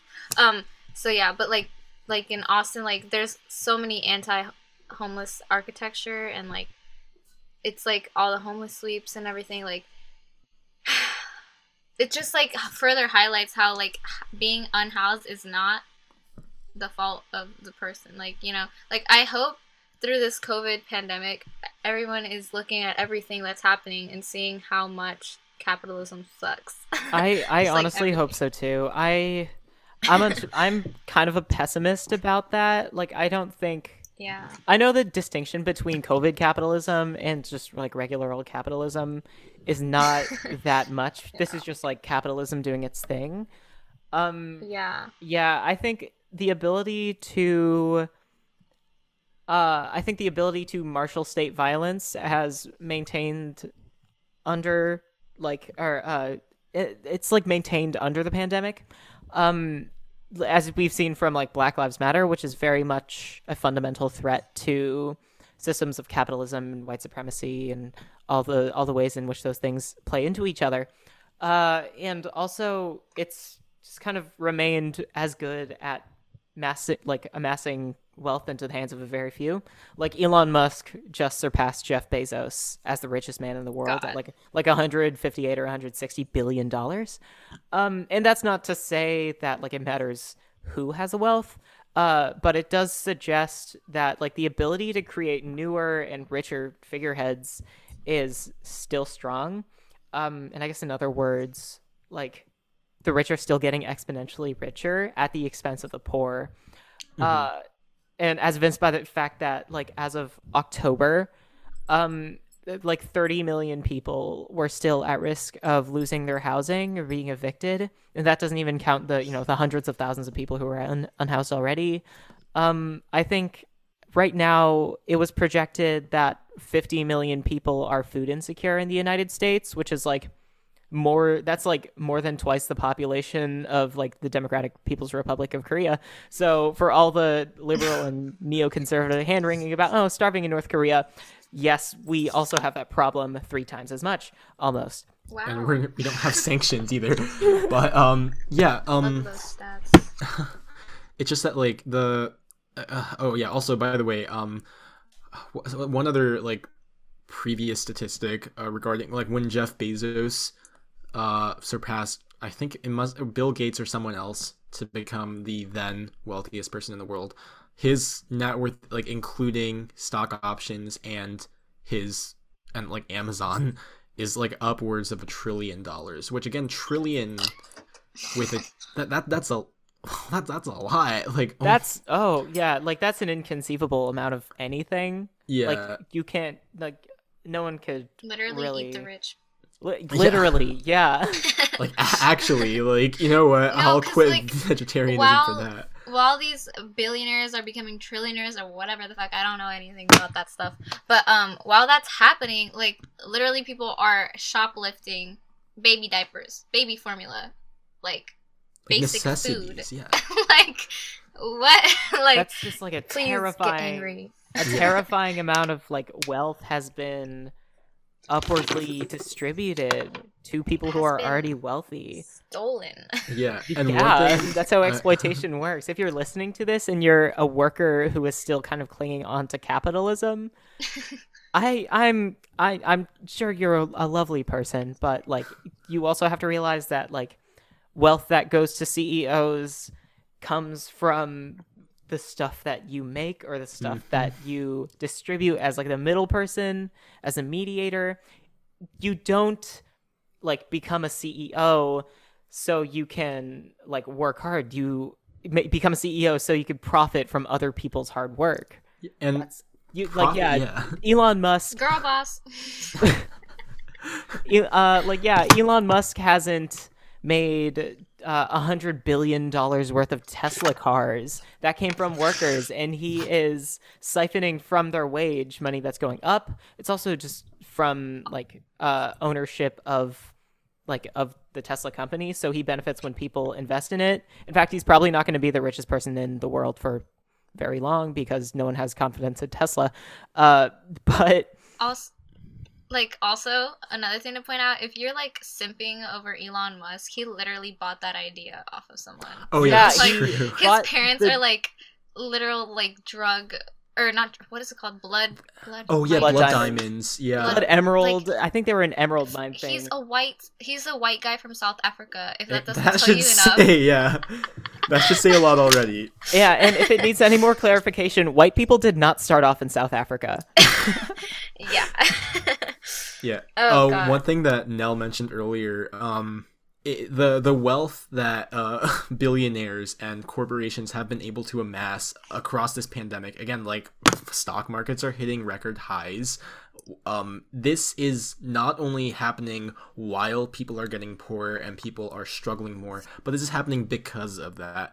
Uh, the Mhm. uh, amassing wealth is in under capitalism is contingent upon the labor exploitation of workers and the working class.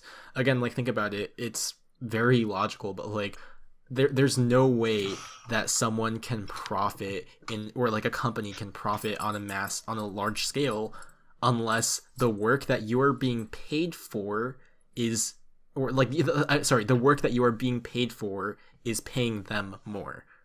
Like th- that that Yeah. it, it just like profit doesn't that's just how profit works. Exploitation has to happen in order for capitalism to exist. And the reason that US markets have been going up so high, the reason that capitalist overlords have been growing so much more wealthy is because they've been like giving little tips to the government and saying like, "Oh, don't actually close down everything. Like make sure people are still going to work." Give Yeah. us protections if pe- if workers get sick it's not our fault Exactly. And also hand in over 10 trillion dollars in corporate loans over the course of this pandemic. Which again, well, that is something six dollars yeah, if that 10 trillion dollars in government aid towards corporations, which that's a old old statistic. I'm pulling that from maybe June or July. Yeah, that's Uh, from the first stimulus thing. Like yeah. they were given what four trillion, no strings attached, and they could invest that, and it could go as high as ten or twelve trillion.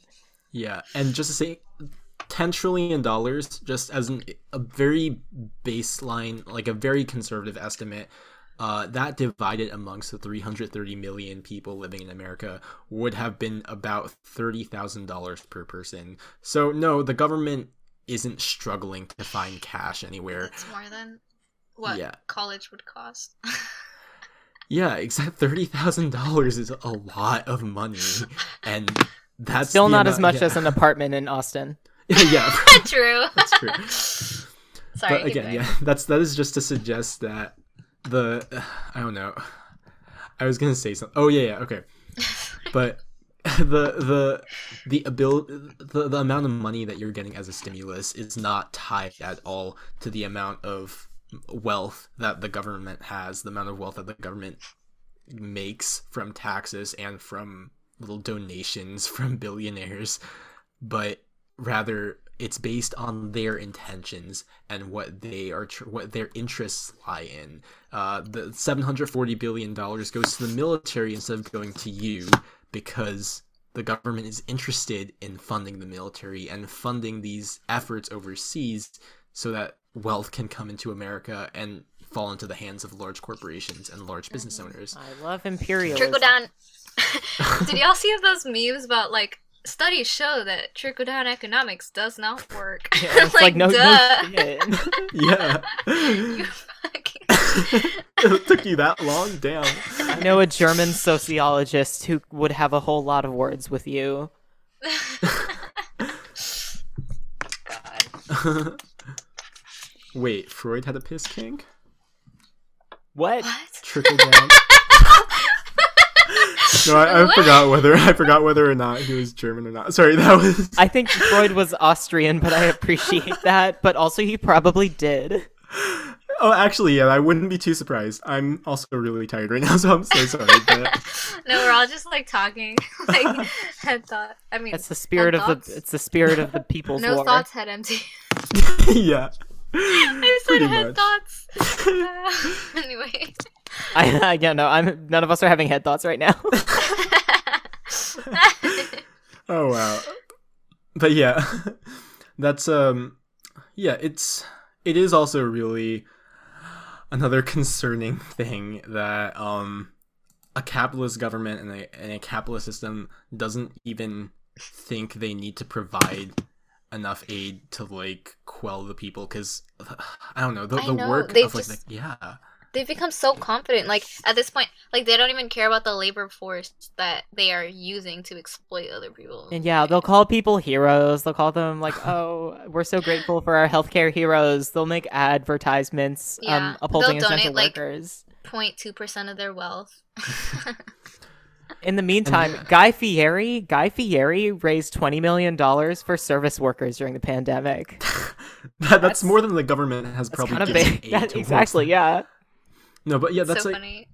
like the uh if you look at the mechanics of a pandemic and a disease a virus that spreads extremely quickly by people gathering and people being in like social environments like uh, just just a very quick like blanket analysis is that people need to be distanced in order for that pandemic to be subdued but what can't Uh, w- w- sorry when you can't survive under capitalism without making money and you can't make money without working and for most people working in environments that involve social interaction You have to, yeah, no, you have to spend Yeah. every day getting coughed on by some dipshit who thinks masks give your babies babies cancer. Oh my god. it's like basic connecting the dots. Like exactly And yeah, I think that's like a very powerful aspect of capitalist hegemony, like making people just kind of argue Oh. with each other. yeah, making people rue the idea that anything better is possible because either it costs too much, to which I say money isn't fucking real. Get your head out of your ass. Um, Just print more money. Cha-ching, cha-ching. do it. honestly Fake. yeah Like, they- literally they, do though. that for corporations like a trillion? What is a trillion? I'm sorry. What the fuck is a trillion? But That shit yeah, um, I- mentally people really can't conceive or like mentally or uh, sorry i'm what am i trying what i'm trying to say is like people h- human minds cannot conceive of like a physical amount past like around 1 million like after that it's really really really just abstract like of course we can cons- we can like think about it and process it in terms of math and like numbers exist but the scale of like a billion or a trillion that is beyond like the limit of our minds to process because My that is mind- a lot My mind can't even process the difference between like a thousand and a hundred thousand. like honestly yeah my mind can't process. I mean that was yeah but yeah, that's the thing. Like this um, money does not exist. That's another. That's another thing we should get And into. especially- Here's a bold claim: math doesn't exist. I am inclined to agree with you, but Yeah, like kinda. doubly so because we have more than we need of basically everything. And I know Julius had some notes on that. So if you want to talk about surplus in the myth of scarcity a little bit, Oh yeah, sure. Okay, so I need to scroll down a little bit because I'm a little bit behind in the notes page. But uh, all right. So one myth that has been, or one popular talking point that has been exacerbated over the course of the pandemic is, oh, uh, as people were using the environment too much, or, or like we can't be sustained on the planet. But again, looking at actual factual information about like food production and housing availability um, it's pretty clear that we are in a world of surplus now. Um, like again 16 million uh, empty housing units exist in the united states while only 550000 are homeless or ha- or uh, without housing. Um, and again like this isn't even counting uh, resources such as like hotels and public buildings which are absolutely like usable for housing uh the the amount of empty housing units just uh, demolishes the amount of people who are in need of housing and uh, like the amount of food that is being produced which is enough to feed over 10 billion people is f- like that far outnumbers our own population. The reason that like the reason behind these myths is uh it, it, it's really an excuse at least. Um that's the way that i was thinking about it. Uh the, the, the way that they try to justify you not having enough food or you not having enough resources is because they say it's not possible. Uh, but if we really look at production and how that has increased greatly over the past few decades and if we look at the resource that we have yes it is possible. It is possible for all people to actually live like a humane life up to like a, a decent standard. It's possible for people to survive but what we're being told instead is that it's our fault. It's the fault of the working class. Uh it's the fault of overpopulation quote unquote. That's so Oh my God. idealistic. yeah Over the the How the excuse world of works. overpopulation, like that gets That's used so gross. as an excuse for genocide, for eugenics, for oh, Mm. always For like of black and brown sterilizing people. Yes, Like fucking like the fucking people. Gates Foundation citing overpopulation as the main reason behind climate change. oh my god. like bitch. No, it's you. exactly yeah overpopulation is used to justify these things and it's it just the, the the reason why there are there are so many problems related to overconsumption is because of greed uh And over pr- yeah. over like productivism too is a Oh, yeah, that too. ecological Yeah. problem that we have to yeah And people, Absolutely. and, and people think that greed is like human nature, so that's that's wrong. maybe like when you've been living under a capitalist society that values greed and just puts it as and like glorifies it to such a high extent for the past like five centuries at the very least it, it becomes ingrained societally so, so, so socially i don't know. I, I forgot that word. But it's, you think it's human nature because you don't see any alternatives, but exactly. And also like people i think are conflating greed with self-preservation. Mhm. uh what we consider self-preservation i would say is human nature because like normally i mean i can't speak for i, I guess i shouldn't be talking but most people want to keep themselves alive on most occasions so um how's everyone doing uh listen, let's Moving on. Uh, but yeah, most people want to keep themselves alive. Most people want to keep their families alive, and that definitely represents self-preservation. Um, where cooperation comes into that is when, like, when people realize living by themselves kind of sucks ass. Um, and cooperation and socialization just makes everything easier. Greed is when you are existing within a society that is sustaining you and start to take more than you actually give or uh, take more than is proportionate to what you give because I know a lot of people cannot engage in like super productive work um, and they still deserve a thriving, happy life. Uh, oh, absolutely. so, yeah, that's I think people conflating greed and self-preservation. It's not like just a, an innocent linguistic error. It's something imposed from a top-down view of the world, um, or rather, a view imposed from the top to the rest of society through a superstructure of culture and education and um, just daily behaviors that are influenced by uh, competing with people day in and day out and making like uh, being made to think that um, other workers or immigrants or and so and so are your enemy when it's really the people who are like making you work 12 hour shifts every day during a fucking pandemic um Yeah.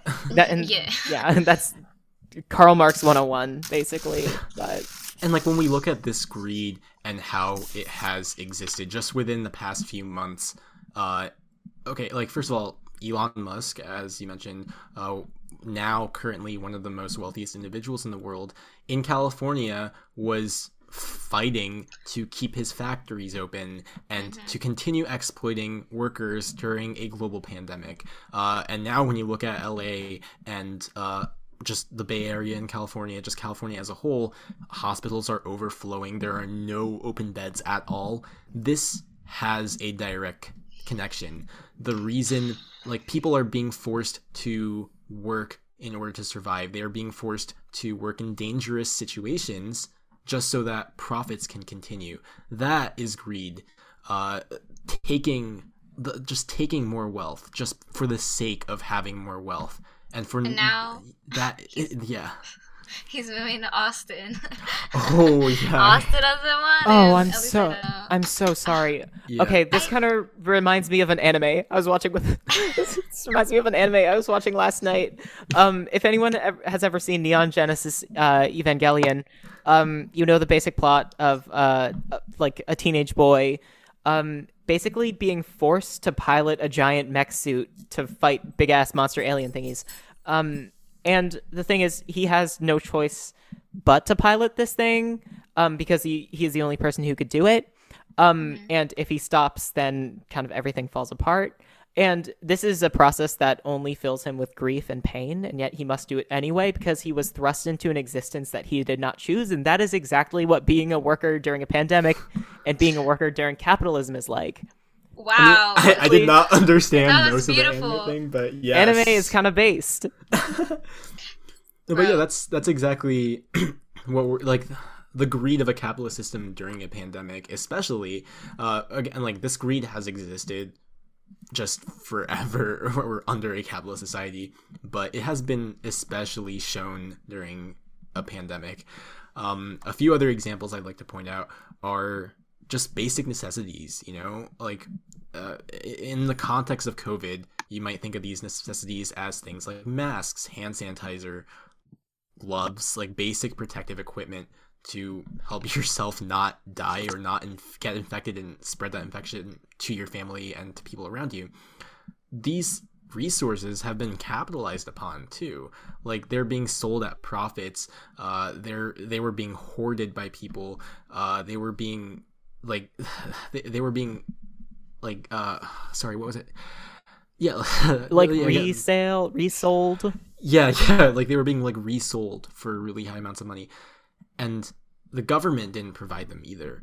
Um, these are things that everyone needs, and these are resources that we really would have been able to produce if like production had been nationalized, if distribution had been taken care of properly and allocated to people that would have been completely doable but the intention of a capitalist system and a capitalist government is not to improve the lives of as many people as possible. It is not to create a society in which people can contribute and thrive and live. It's to further the greed of the capitalist class and to exacerbate wealth and exacerbate the power that wealth holds. And drive competition yeah. everyone. again like and this obviously exists in a far bigger scale than covid uh, people are forced to work in order to survive. There are no resources that are like given to people who need them, even though we have those resources in plentiful amounts, like housing and food. We could we could house every single person who is houseless in this country at the snap of a finger. We could force hotels to open so that they can have a place to live because hotels aren't going to be doing any much anything else either during the pandemic. But instead, what we are doing is withholding housing, holding that behind rent, um, like making anti-homeless architecture so that people can't even find a place to sleep and like raiding their tents for all their resources so they can't even survive like this the, the intention of a society as cruel as this is obviously not to foster survival and to foster compassion Yeah, a market benefits from high prices, and if you decommodify something, the price either gets dropped greatly or it goes to zero, and that hurts the market. But however, the market is only something that you care about under capitalist structures, and I know there's a lot to be said about like quote unquote market socialism, and that's whatever. We don't need to litigate that.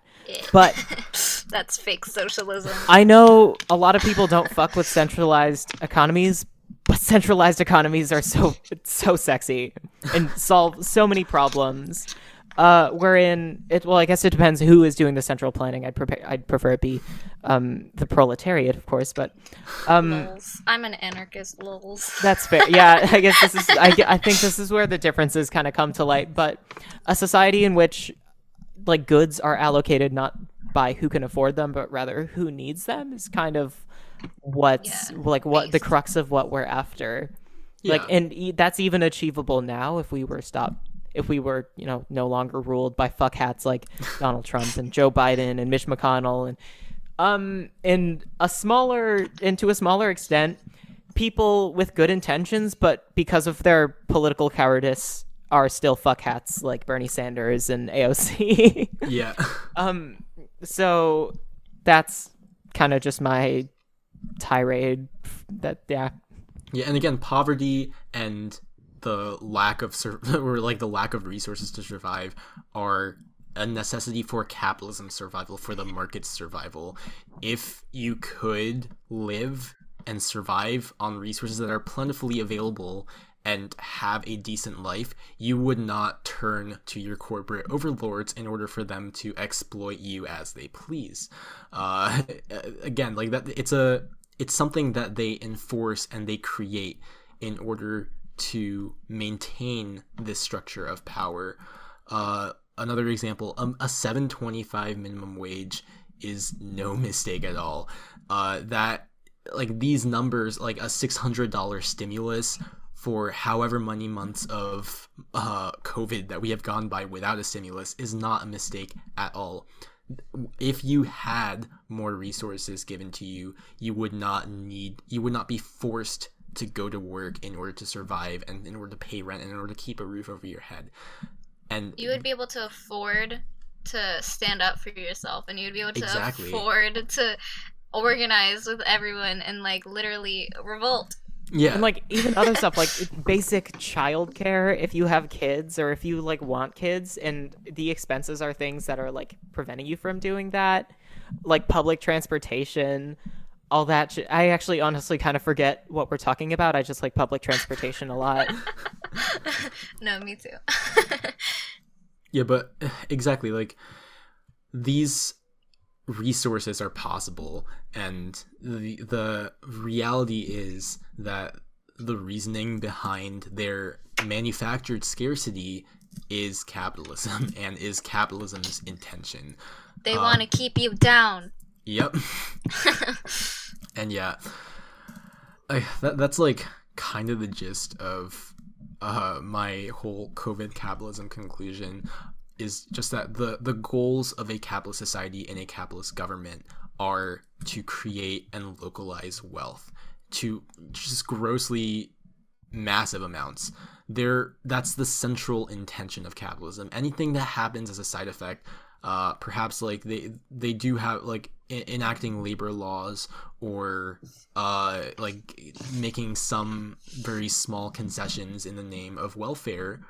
Those are all things that are designed to aid in this uh quest for like more wealth like again like labor laws obviously had to be enacted otherwise people would have revolted and people would have gotten angry or like especially in the early 1900s like most of the workers would have probably died. Um And then Like- where do they get their labor? exactly. And like even now things that are happening now like uh, a $600 check has to be handed out. If if they didn't do that like people were i'm, I'm hoping that people would have probably realized a few things and gotten angry but yeah exactly like that's i don't i i, forgot where i was going with this I guess but- this that kind of poses the question of what is to be done, and uh, this kind of reveals a lot of gripes that I have with the left at this moment, myself included, obviously. Um, that we've just kind of been nowhere to be seen. I think we've been doing a lot of good work, like we broadly as a coalition have been doing a lot of good work with like mutual aid and raising awareness. Um, especially as we like um innovate with this new infographic agitprop uh economy um that's taking place on social media but like other than that the left has kind of just been dog shit throughout this entire process um Yeah, I I think um like a good starting point is like looking at past like like um past what's it called communists like from the civil civil rights era. Mhm. So like um especially ones of color like black uh black communists, black um writers and stuff. I'm sorry, my brain is like slowing down. oh no no you're good i So, completely yeah, agree like- with what you're saying there yeah like look to them look at how they led the civil rights like era like you know. Uh, Yeah. but yeah. mutual aid does a lot. I, like i love mutual aid. I'm sorry i can't i don't know what i'm saying. Okay I'll stop talking. I appreciate i appreciated the slow draw. We have nothing to lose but our chains. Yeah, But, yeah. Oh, oh i remember what i was gonna say. Um like every progressive move the government has done i put air quotes on that in case you didn't hear every progressive move the government has ever done to help us has been to placate us um, to stop people from wanting to revolt or do anything about oh the yeah. conditions they're in. Yeah. And yeah It's This like incredibly well documented that during the Great Depression, FDR only enacted his New Deal program, which, like, by the way, wasn't that great because it almost completely ignored segregated black communities. Yeah. Um, and also, uh, fuck America because settler colony. But um, I'm getting ahead of myself. Uh, but he only enacted it because communists threatened like revolts uh, and strikes and work stoppages. Again, yeah. Also, communists in the South, co- black communists in the South, uh, a great resource for that is uh, Hammer and Hoe. I have been very slowly reading it because um, reading is reading, but uh, it has been very informative. Um, again, like it, it obviously never gets taught in schools that there was a very large like black communist movement in the South, and there was a communist movement throughout like the 1900s and like labor organizing. But it is something that definitely happened. But anyways, go on. oh, Oh. yeah. I don't actually. I don't remember what I was saying. So you go ahead. I was just gonna say, like, a lot of times people like to paint the South as like stupid, like all of us rednecks, you know, like we just, you know, have our foot up our asses or whatever. But you know, um, there's like the South is not made up of all. Like, obviously, there are people who do have their head up their ass or who are blatantly racist, but there are also a lot of other people who, you know, we have like we as in just like anyone else is not like that we we have to like offset that a lot. And like the work is a lot harder because um it's just like not as known i guess. Um but like we exist and i think it's um kind of elitist to think that Oh, all of the south is like dumb or whatever. Yeah. yeah. And when I don't know people are like- related. when people are like, "Oh, um, I don't care if the South gets yeah totally wiped out because of a pandemic because they're racist," I'm like, "Who do you think they're being racist against? It's Exactly. people of color in Like, the South. the north You is racist too Knob. Oh, that too. Yeah. uh, yeah, that people think that like the South because they, we had like Jim Crow is like worse than the North, but like you know the North isn't good either. Like, yeah, no, who do you it's think? all a settler colonial state. And, yeah. yeah, it's not because the North was humanitarian. Obviously, they just like Yeah. Had a more developed, like they just had more developed industry than the South. So that didn't rely on like. yeah, they could rely on modes of exploitation that weren't as explicitly racist. Another Yeah. fun fact for Northerners, people in Connecticut who are listening, Connecticut's insurance industry, like again, Hartford is a big insurance capital. Uh, that was built off of the exploitation of slaves. Aetna uh, one of its biggest businesses during the 1860s, 1850s, was insuring slaves in the South. Uh, again, uh, because they were seen as property, and therefore, like companies in the North, like Aetna and other insurance businesses, would it, like the, the, they made the, their profits, the North's profits, America's profits as a total, are on the backs of exploitation uh, through slavery, um, through imperialism, colonialism, all these things. It is uh, it is universal across capitalism. Just because one specific area may be more distanced from it or have more steps towards it, doesn't mean that it didn't happen to the same degree. Um, Yeah, if there were a single area in the United States that were somehow divorced from the gears of capitalism and somehow uh, operated on an exploit like a classless, moneyless society, um, it would immediately be like stomped on. Like Yeah. you saw how you saw how like in over the summer they took that like four by four foot by four foot square of Seattle and called it CHAZ. Bruh. Capitol Hill. And then Free they- yeah, autonomous. like they let um they let No, like a uh, I think they let um like this black teenager get shot oh, um in in like a moving vehicle too. And then they got absolutely like shit stomped by uh Seattle PD um so I guess that's me kind of uh making fun of white leftists again because they were just completely in total making fun of is a little bit uh d- rude in this instance because they were responsible for the death of a black teenager. Um but yeah that's like the united If- states isn't going to let that happen Yeah, if you want like a good example of like a truly like well, I don't know if it's truly communist, but like it's pretty close autonomous at least autonomous. Yeah, um look up the Zapatistas in Mexico. They're fucking cool, bro. like I that is how yeah. Anyway, they're like really cool. Um they're like an indigenous like coalition, autonomous zone. Um they're like communists. I think they're anarchists too, so you know. Yeah, just for all gotta shout out my anarch anarcho communists. but yeah, like, um, yeah, just like there are a lot of, there are very few actually that I know of examples of um, truly like communist like societies, but it's cool to look at some that actually exist right now. yeah even then like a communism is kind of like a world historic thing so until every society is communist no society can be communist. It's kind of a, a it's a long process and Yeah. i'm getting in my head right now. But um, but yeah like even slightly progressive nations in latin america uh say chile in the 1970s or bolivia you know last year um if they make gains that are Brother slight that are proletarian it'll be you know squished and you know we're even like sanctioning cuba today Yeah. we're sanctioning venezuela today uh because they have the gall to struggle against us imperialism and assert their own self-determination Look up the Iran Contra affair. Mhm. Look up um literally any any just literally look up Latin American countries and you'll see how much the US has intervened.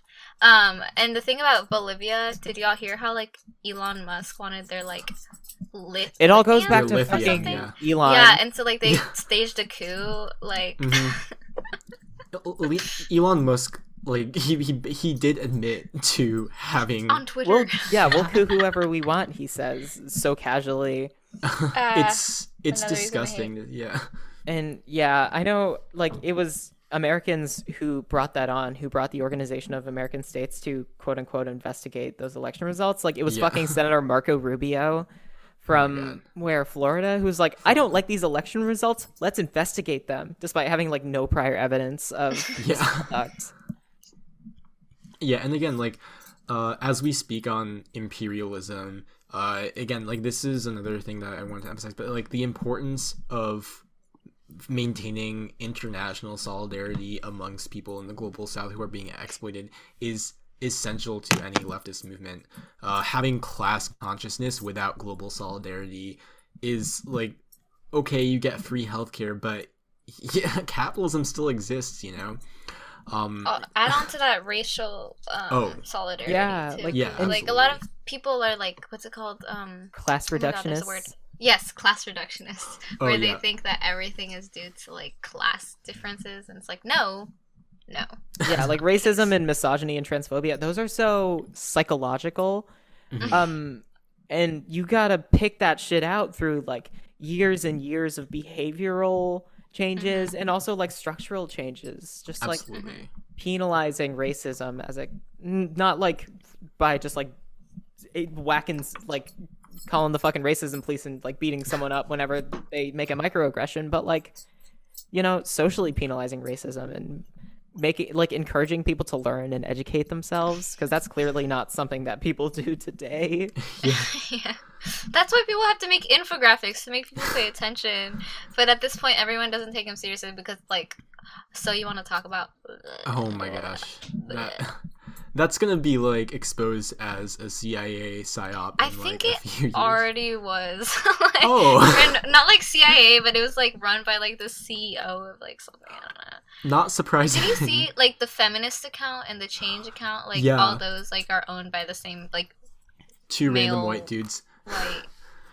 Honestly, I'm Yeah. not surprised. Like the, oh my, I, it, it kind of disgusts me that uh like a real like energy that against like uh things like patriarchal societies or capitalism or just exploitation as an overall like real energy against that has been poured into uh, or has been exploited again uh by people who want to make a quick profit. Uh like you see like like the at feminist or at change accounts like all they used to post were just like random little screenshots of like girl power and Oh like God. they would get like thousands of dollars in like and from from their own merch or from like Who's buying that merch is my question. Throwback. Uh, back when I was a liberal. Back in the in high school, I actually did buy like one of their shirts. It was expensive. It was like my Christmas present. Oh wow. no, but yeah, like that's the kind of thing. Like, while like, it's so it, irks me so much that they were capitalizing off of the oppression and suffering of others just to mm-hmm. be like, oh, like here's some like quirky little shirts or like random little screenshots that aren't really saying anything or doing anything materially to benefit oppressed peoples, but are just serving as like a magnet for that kind of for like for, well for like interaction and cash but also yeah, that for, cash is not energy. going back. yeah Perf- that's like people. the perfect um, symbolism for neoliberalism. Yeah, exactly. like capitalizing off of other people's oppression and profiting off yeah of it. And then putting a little screenshot to say, we support you.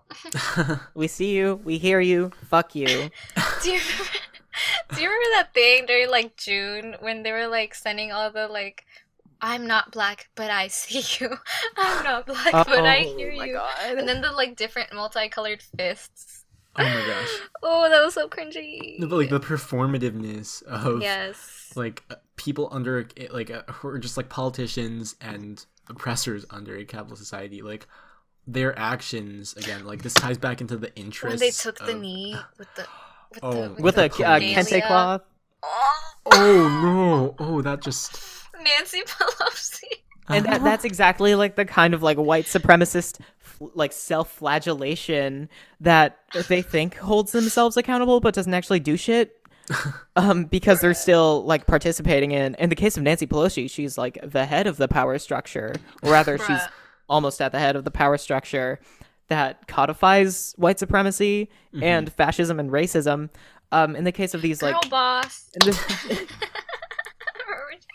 in the- oh And yeah, and in the case of the the, the like fucking change and uh, feminist period, um, and like so you want to talk about like the way they hold themselves accountable and be like, oh no, we're we're giving back is just telling people to fucking vote.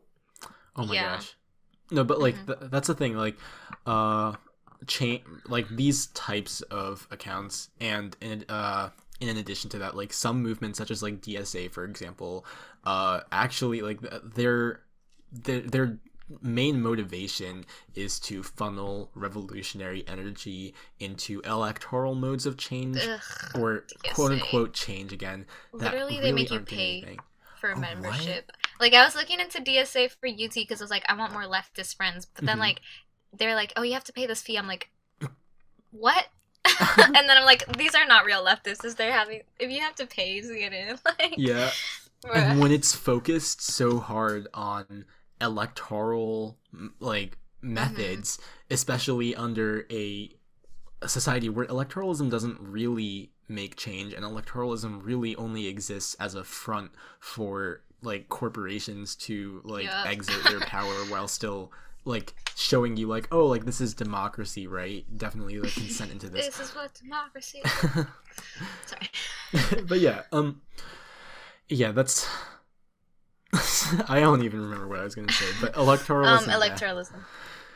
Yeah, it's the the amount of change that can happen within a capitalist society through means that it has deemed as legitimate are very very slim.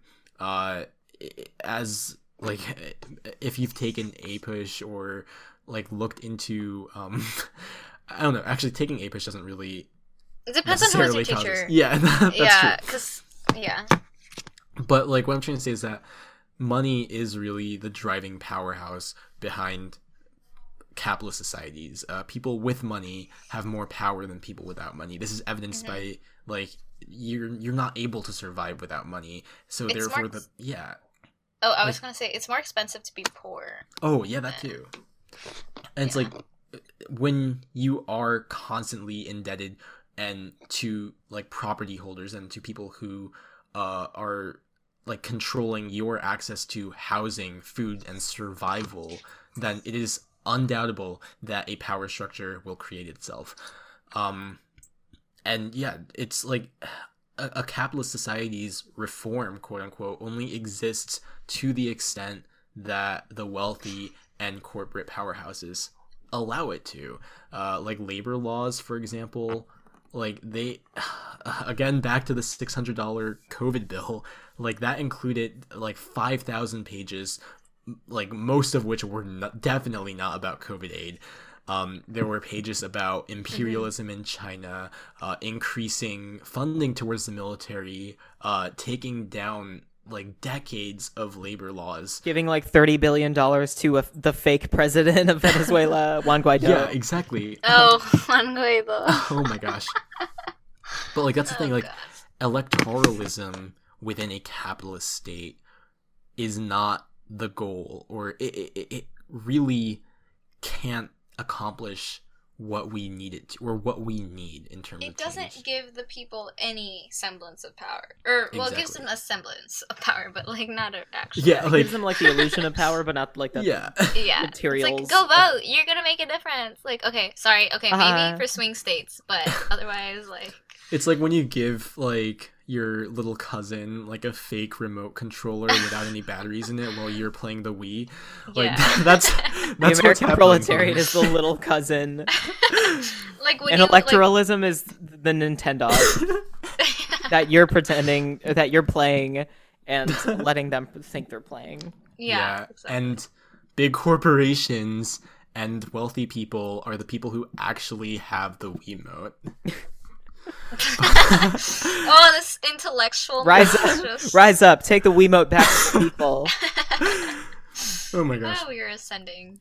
But yeah, another thing to think about, like again, tying back into global solidarity, is uh, keeping in mind the goals of a capitalist society and the intentions of a capitalist oppressor uh, are that these exist as long as capitalism does.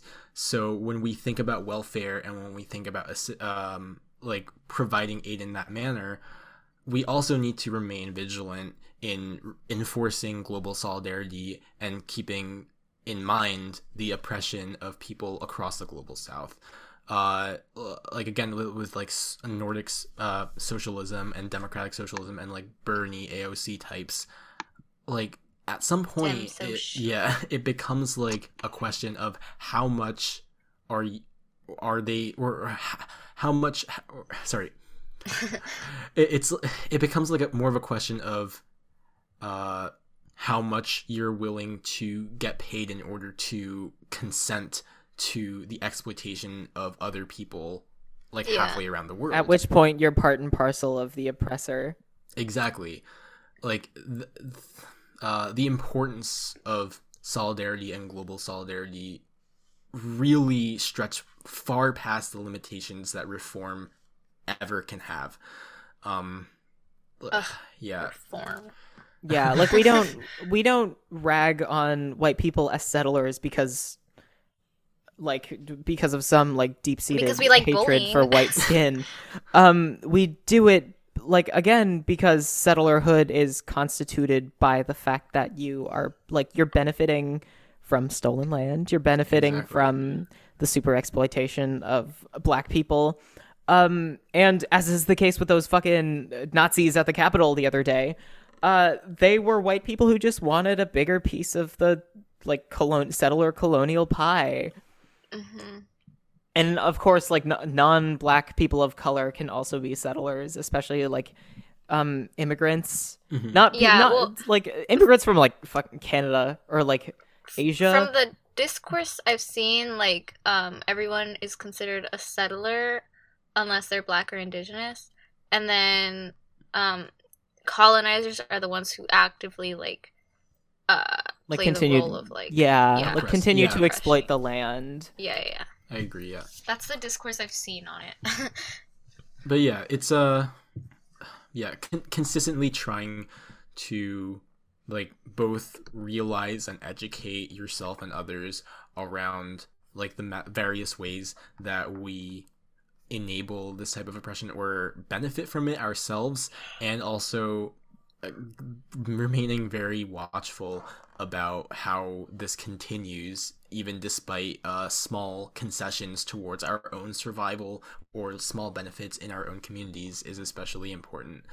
Um, but yeah i mean yeah i think we've kind of blown past two hours here, which we're, we're gonna we're gonna split these up into Do two. Do y'all episodes. edit? Yeah. Okay. I yeah. was like, sometimes I said random shit that didn't make any sense. those okay. are the parts that we have to keep in, though. Those are the, those yeah, are the no, no. I just, I don't know. Yeah. But yeah, we are really happy, them very uh, much. Um. Uh, yeah, it's been really great talking to y'all, mm-hmm. and uh, again Thank to the listener, we're we're happy that you made it this far, uh, and we're glad that you uh uh, our difficulties regarding COVID podcasting over Zoom uh, are extensive, but we're happy that you sat through it and hope you had a fun time. yeah. But yeah, also, uh, Follow do y'all? yes. do y'all have anything else to like? Uh, we we have a few like resources we can plug, I guess. Um, I think so. Yeah. Like um, mutual aid things. Um, I've well, let me just pull out my yeah. phone. my you... last thing... I have some stuff for Austin. Ooh, cool. Okay, wait, but now what were you gonna say? Uh, my last thing to plug is uh, Dustin Higgs is um, oh yeah. wrongful. Yeah, he's uh wrongful. He's a black man, and they're uh, on death row in Maryland. And there is a whole lot of evidence that he was wrongly convicted of the murders um, of which he was convicted. Mm-hmm. Uh, so I believe his execution is scheduled for January 15th, which is in a little bit less than a week. Um, we'll be plugging phone numbers and resources, but if you can um, and you have a demonstration near you, please, please get on the street and organize. Please, please uh, make phone calls, agitate, um, create fucking agitprop, whatever. Um, we don't want to show the same complacence that we showed when Brandon Bernard was executed. Um, and as we all know, the Trump administration is pr- trying to push as many federal executions as they can um, between December and uh, the end of his term. So yeah, we'll be plugging some resources. One that I know off the top of my head is save uh, DustinJHiggs.com. Uh, and There's like yeah, Save Dustin Higgs Instagram, I Mhm. think it's called. And then um, I also have some like mutual aids for t- Austin I can plug. Um, so there's ATX Free Fridge on Instagram. You can just look. It's just literally ATX Free Fridge, and then there's ATX Reparations, which is like um, it, it centers the uh, urgent or needs of um, Black and Indigenous Indigenous people in Austin. Um, and then there's Street Forum ATX on Instagram also. These are all on Instagram. There's Brown Girl Collective ATX that's run by a friend I know. Um, she's really cool.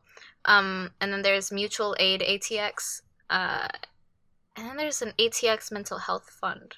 But yeah, those are some mutual aid Instagrams I want to shout out. And then, yeah, Julius, you had some. Oh yeah, sure. Uh, there are a few like other accounts on Instagram, uh, but like funds for caregivers. That's the number four. Uh, uh, I know. Um, what was it? Uh, oh yeah, open your purse, open YR purse. Like th- there, there are a few different uh profiles like that, uh, and they usually like aggregate um just like re- uh, mutual aid requests from primarily like black and indigenous people who need them uh, and especially in times like these when so many people are going to be struggling once they're facing eviction or just struggling because they can't uh, purchase like f- basic necessities like food and housing and just sur- like things that they need to survive. It is especially important to provide in any way that you can. And like if you have the means i absolutely encourage people to engage in direct aid and to help others. Like that is just like very like basic praxis you know Mhm. um like survival pending revolution too like uh, while revolutionary intentions are amazing and good to have uh another very important thing is just people have to ex- eat. yeah expressing compassion yeah expressing compassion. And this is compassion, a yeah. revolutionary act in and of itself. So of course yeah yeah, But and yeah. then is that all you wanted to plug? oh no yeah yeah if you have anything else you want to say I just wanted to say that shoplifting is okay and looting is also okay. Yes, Yeah. if you work in if you work in stores, like just Look the other way. Just- yeah, you Yep. didn't see anything. oh, but I wanted to plug my Twitter. It's my name, so it's at C I T L A L L I S F, and follow me there. Like I'm pretty, I'm pretty yeah cool. absolutely and then yeah Alrighty. that's pretty much it. Uh, we hope y'all enjoyed this episode wherever you're listening to it, whether it's on Minecraft or uh, in a car or whatever. I don't know where people listen to podcasts, but I listen to music on Minecraft. I yeah, I've gotten into listening Wait, to what? podcasts. You can do that? Oh no, not like on Minecraft, but like while I'm doing. Oh, like- this is evidence that neither of our brains are working. Oh my god. Yeah, I I've spent so many hours on Minecraft, but besides the point. Help! Um, Help! My child played too much Minecraft, and now they're a communist. Oh my god, can I tell a funny story? One of my Okay, yeah, friends, sure. one of my friends wanted to be fuck buddies with this one guy, but she talked about Roblox and he ghosted her. oh, no. So stupid. Oh, wow. Okay, well, on that note, uh, solidarity forever. Thank you so much for listening, and we will be back with another episode sometime soon, hopefully. No promises. Thank you. Yeah, Bye. All right. Bye.